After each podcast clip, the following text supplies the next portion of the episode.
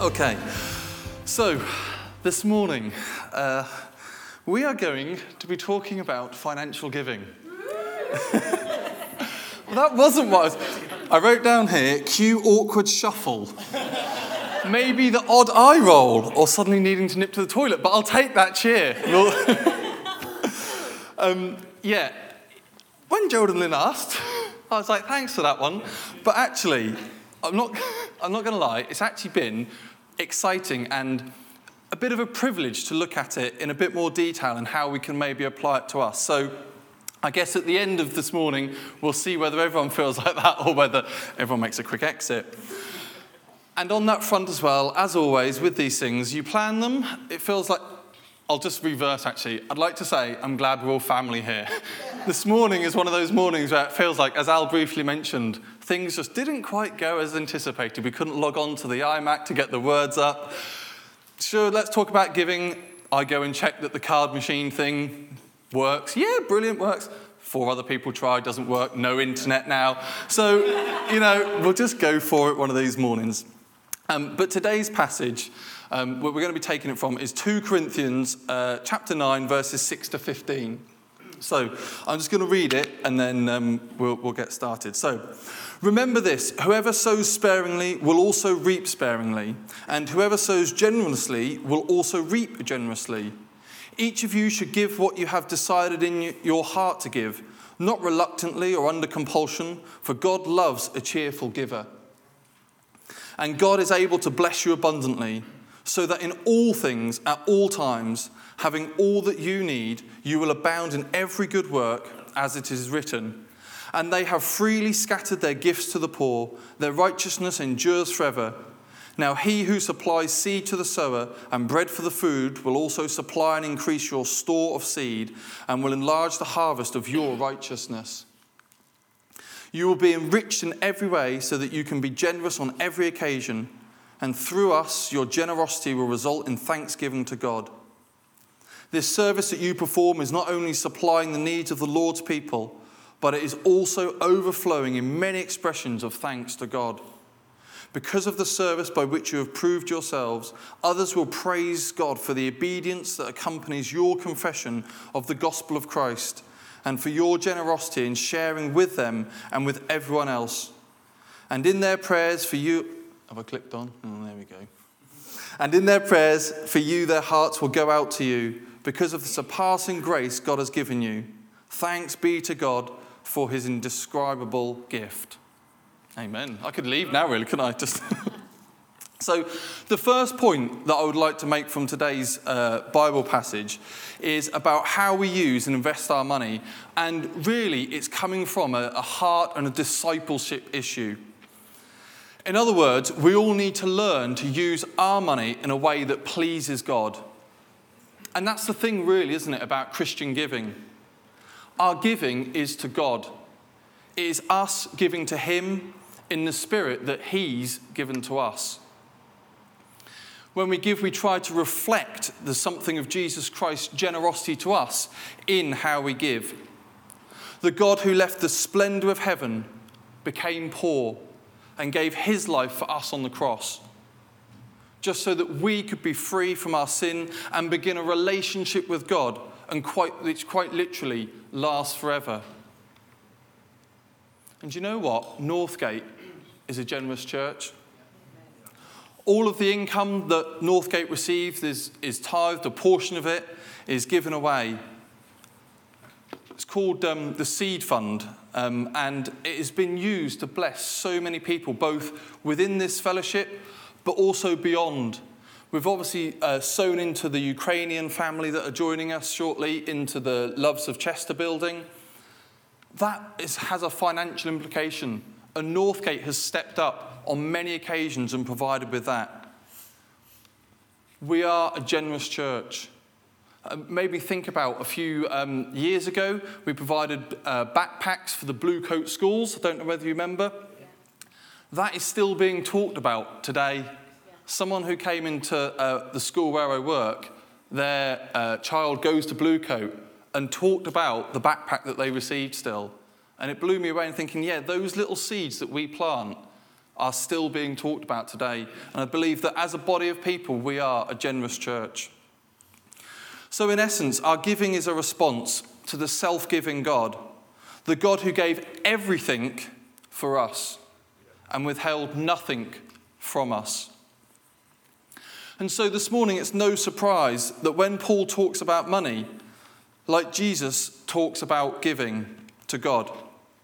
Not giving to Northgate Church, not giving to the trustees, the leadership team, not even the city of Chester. But we are to give to God because He has given to us.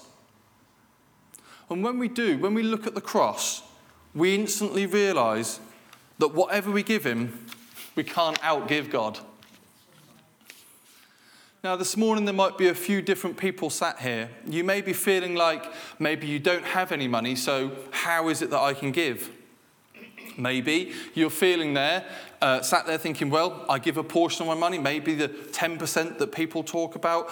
Stand in order, job's a good one, I'm fine, I'm sorted. Maybe you've never really looked at the uh, idea of tithing or offering or giving financially, and you don't really know what it's about. Or maybe you're someone that sat there thinking, yeah, I've heard of that before, but I've never quite got round to sorting it out, or the card machine never works, so I don't bother. and from what Paul says, it seems as though the Corinthians at this point were almost like the last group of that people, not quite with the card tap, but they'd said that they were eager to give, they sounded generous, but they never quite got round to actually sorting it, writing the check maybe that's my age, um, or setting up the standing order as it might be nowadays. And so today, in the chapter that um, we've, we've read here, Paul confronts the issue head on and says that when it comes to giving, good intentions are not enough. And so I believe that he recommends four things that will help us as Christians to be able to look at our giving um, and the stewardship of our money. So, the first of these is to decide to invest in God's kingdom. Excuse me.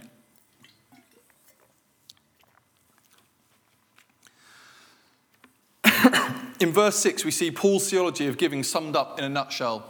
It says, Remember this whoever sows sparingly will also reap sparingly, and whoever sows generously will also reap generously. In other words, you reap what you sow. And in this life, people have different amounts of money to spend and invest. But the question that everyone needs to ask themselves is what am I going to invest it in?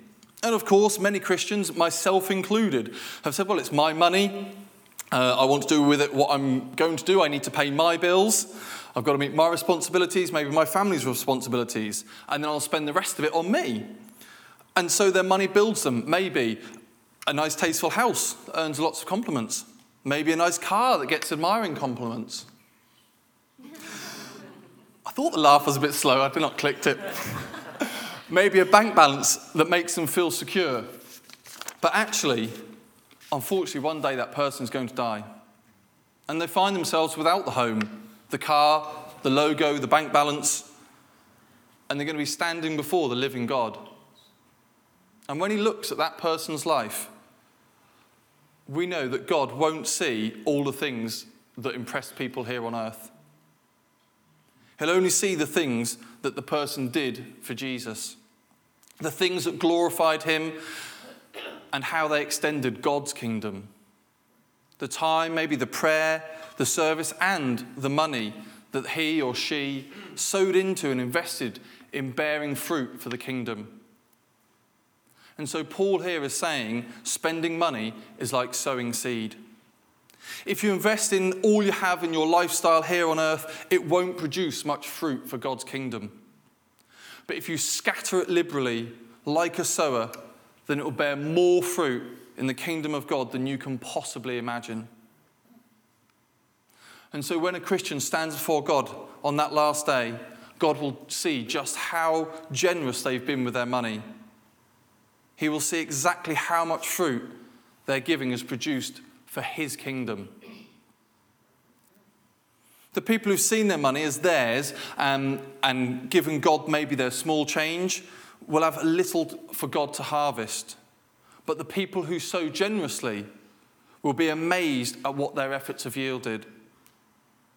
So we need to think about whether we're going to decide and invest in God's kingdom and not our own lifestyles. Secondly, I believe that um, we need to plan our giving. When it came to giving, as I mentioned earlier, the Corinthians had made some big promises. But Paul said that it comes to giving is, is not just enough to make the plans, you actually need to uh, act on them and do them. And if you have a look at verse 7, it says, Each of you should give what you have decided in your heart to give, not reluctantly or under compulsion, for God loves a cheerful giver. And I've popped down here, this verse always reminds me of this church, especially Mr. Lister. Because when I first started coming to this church, I often heard that verse quoted from the front. And it made me think about how we've got, it's not just about giving um, because we're commanded to, it's giving with that cheerful heart. And it always stuck out to me. And I thought, yes, it's not about necessarily the amount that we put in the basket or the card tap, but it's about how we do it. In other words, we need to think about how and plan in our giving, not just give to when, when, whenever we think, oh, I might just do that today. Now, I do want to just put a little caveat on that. The difference between the tithes and offerings. Um, the tithing is that regular giving um, that could be maybe via standing order or cash card, tap check. I know that uh, some of us might be self employed, and it can be quite difficult, can't it, to sort of budget um, and to know how much, especially if you're self employed or you don't have that regular income. But I do know a lot of self employed people, and myself included a little bit in that, that you can um, still plan in when you give and how you give to God. And I think it's really important to know that setting aside a portion of that income um, for God as you go is, is really helpful. Um, but it's really about establishing that routine and getting into the habit of doing it, not just making the plan and not following it through. Offerings, on the other hand, kind of come back to that more spontaneous giving. Maybe you see a need somewhere, and it could be inside the church body, but it could be outside of the church body, and you respond by giving financially to it. Um, and this could be, as I say, something that you see, or maybe sometimes we have what we call special offerings here at Northgate where we see a need as a, a as a church body and people sow into that. So it's almost like offerings are, uh, are slightly different and it's harder to plan those, I understand that. But when I'm talking about planning the giving and what Paul is here, I believe it's that regular tithing. In both of these, though, I just want to come back to that first point that it is to God and for God that we do this. So, as disciples of, of Christ, it's important that we know that we need to learn and think about our giving. We need to make a decision before God and then see it as an opportunity to please Him, coming back to that cheerful giving, as Paul says. Just a little testimony um, from uh, when I, before I came to uni in 2005, which seems an awful long time ago now, I was working at a, um, a drum shop in, in Norfolk, uh, where I grew up. I continued then to run the eBay store and the website remotely from uni, which as a student was a nice little gig to have, if you like. Um, and then I, I um, then came to uni, finished uni, and then went into teaching. And when, when I started as a teacher, I decided to give away a portion of my main wages. What then happened is I started doing some little uh, drum stuff and also some audio PA equipment hire, and that earned a bit of pocket money on the side, really. And uh, I was chatting to other people, and then I set up a nice fancy spreadsheet. If anyone knows, I like a spreadsheet. It started to show the income, the outcome, the tax, so that I didn't get a sting at the end. And more recently, Andy's looking at me because he knows, yeah, the spreadsheet. But actually, more recently, I was really challenged that I had this fancy spreadsheet that told me all the incomes and outcomes and tax amount. But actually, what I'd neglected was the element of giving a portion of that, amount, uh, that chunk of money away financially. And so more recently, I decided to amend the spreadsheet and have another little cell that talked about what I'm going to tithe away from that income. And do you know what? It's been incredible, and it's just how God works, I believe. And I wasn't going to say it, but the, the PA stuff has just flourished since I've done that. Not in a big way, just the way, though, that I believe that I can give the glory back to God and say, do you know what? You have blessed us amazingly through this and use with, with this money what you want. Yeah. yeah. So it's just a bit of an encouragement. I'm, it's really hard when you talk about financial giving because you don't want to suddenly say, "Oh, give everything away," and then have nothing. Because I don't believe we've st- we've still got to be stewards of the money and responsible with it. But actually, when we do so, God blesses us ridiculously. Where was I up to? Because I just lost where I was going there. So we need to teach people to plan their giving. That's what, I, and that's where the fancy spreadsheet helped. so, thirdly, from what we saw this morning, um, I believe uh, we need to trust God with our financial futures. One of the things that can stop us from giving is fear. And it is real, it's genuine. It happens, Alex and I often talk about this. It is a genuine thing. It's not a we've got it sorted, so therefore I'm talking to you. I'm included in this. The fear that giving to Him will be worse than if we don't. The fear that may, maybe causes us to withhold stuff from God in our money. And the feeling that we have that if we give God less, then maybe we'd be better off. But I believe here, Paul is talking about the opposite. That if you give to God, you will discover that He will bless you abundantly. That may be with a financial element attached to that, but it may be in other ways you never knew that you could be blessed. God will bless you. I was immediately reminded of the passage in Mark's Gospel titled The Widow's Offering. And it talks about obviously uh, Jesus sat down opposite the place where the offerings were put and watched the crowd putting their money into the temple treasury. Many rich people threw in large amounts. But a poor widow came and put in two very small copper coins, worth only a few cents. Calling his disciples to him, Jesus said, Truly I tell you, this poor widow has put in more into the treasury than all of the others. They all gave out of their wealth, but she, out of her poverty, put in everything, all that she had to live on. Not only did the widow in this story decide to sow in God, into God's kingdom, she trusted God with her financial future, giving what she had and held nothing back. And in Corinthians, Paul also talks um, about that and talks about how in verse 10, God will, replenish your store and that God will enrich you in every way so that you can be generous in every occasion in verse 11. The fact is that it's only through giving to God that we'll discover just how generous God is. It's only by giving that people learn that they can trust God with their financial futures, me included in this. And of course, at times we'll hesitate to do so because it seems a big ask. We worry about the impact it will have on them. But actually, it's only when people give like God that they discover how generous God can be to them. When people learn to give like God, it's then that their giving releases God's generosity into their lives and beyond. And as I say, I'm not saying that we should give everything suddenly away and checks will just start flying through the windows and the doors.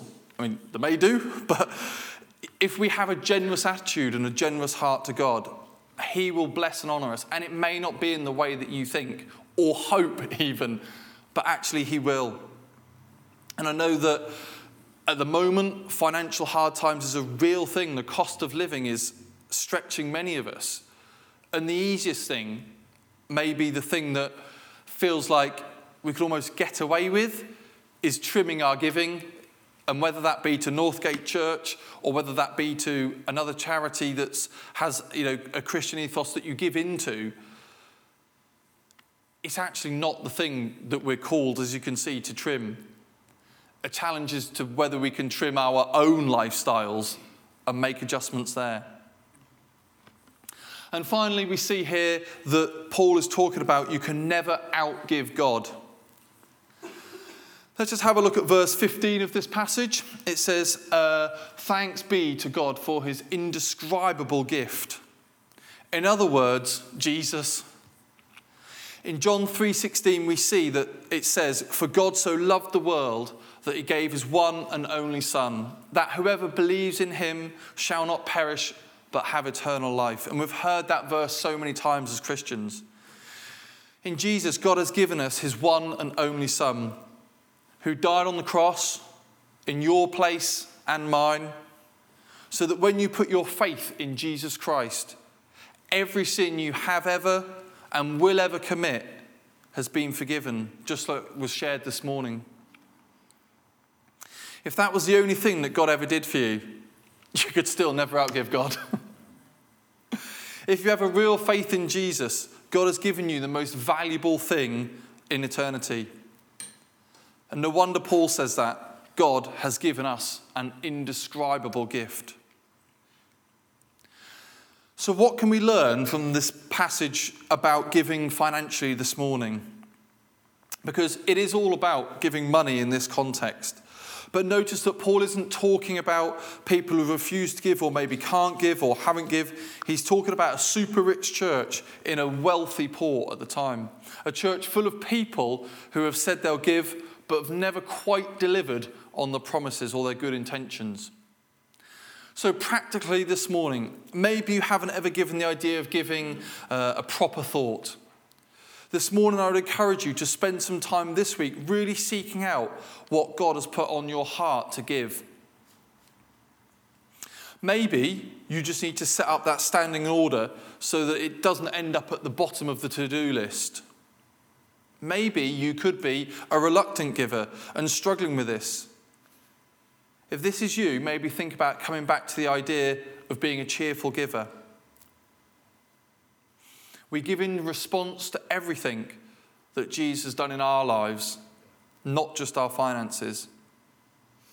So, if you are maybe a, reluctant giver, spend some time again this week reflecting on all the ways that God has blessed you. Maybe make a list if that helps. Write down what God has done in your heart since you became a Christian. Think of ways you've changed Maybe think back to your life and the numerous ways that God has blessed you. Maybe in your work, maybe in your health, maybe your education, maybe your family. During difficult times, during scary times, overwhelming times, maybe think about those times where God has still stood alongside you. And think about cultivating a, a, heart of, of gratitude, if you like. And maybe none of the above apply to you. So maybe you just need to think and review your giving. Spend some time this week as a bit of a challenge, asking God, what is it that you can place, what is it that you're placing on my heart? Am I holding anything back? There's so much more around the theme and context of financially giving. I feel like I've just scratched the surface and maybe touched on a few different things, and hopefully, there's a few practical elements that maybe you can think about this morning. For some, well, for me, it's a challenge. okay? It's not, please hear me when I'm saying I'm not preaching or talking at you here. I'm standing alongside you. We're in this together, and it is a challenge. But this week, as I say, I'd, I'd just encourage you to spend some time what I might ask do, uh, what I might ask is Al, whether you wouldn't mind maybe coming back up and maybe just have a song, and um, during that time, just start, just ask. Worship team, like, phew, I'm up there, I can't. no, you will still. um, but just think, let's just spend five minutes or so just asking, and then Al will maybe lead us into a song to, to close and, uh, and go from there. Again, if you have any questions about it, I'm more than happy. I do not have all of the answers, but we're in this together, and I'm more than happy for conversation to discussions, obviously, to happen around it. It might be this morning, it might be that we meet up over a coffee and, and talk. Um, but yeah, be encouraged this morning that we all have something that we can give financially, and let's use it for God's kingdom um, and moving and growing in that area. Thanks for listening to the Northgate Church podcast. Find out more at northgate.org.uk or find us on social media by searching Northgate Church Chester.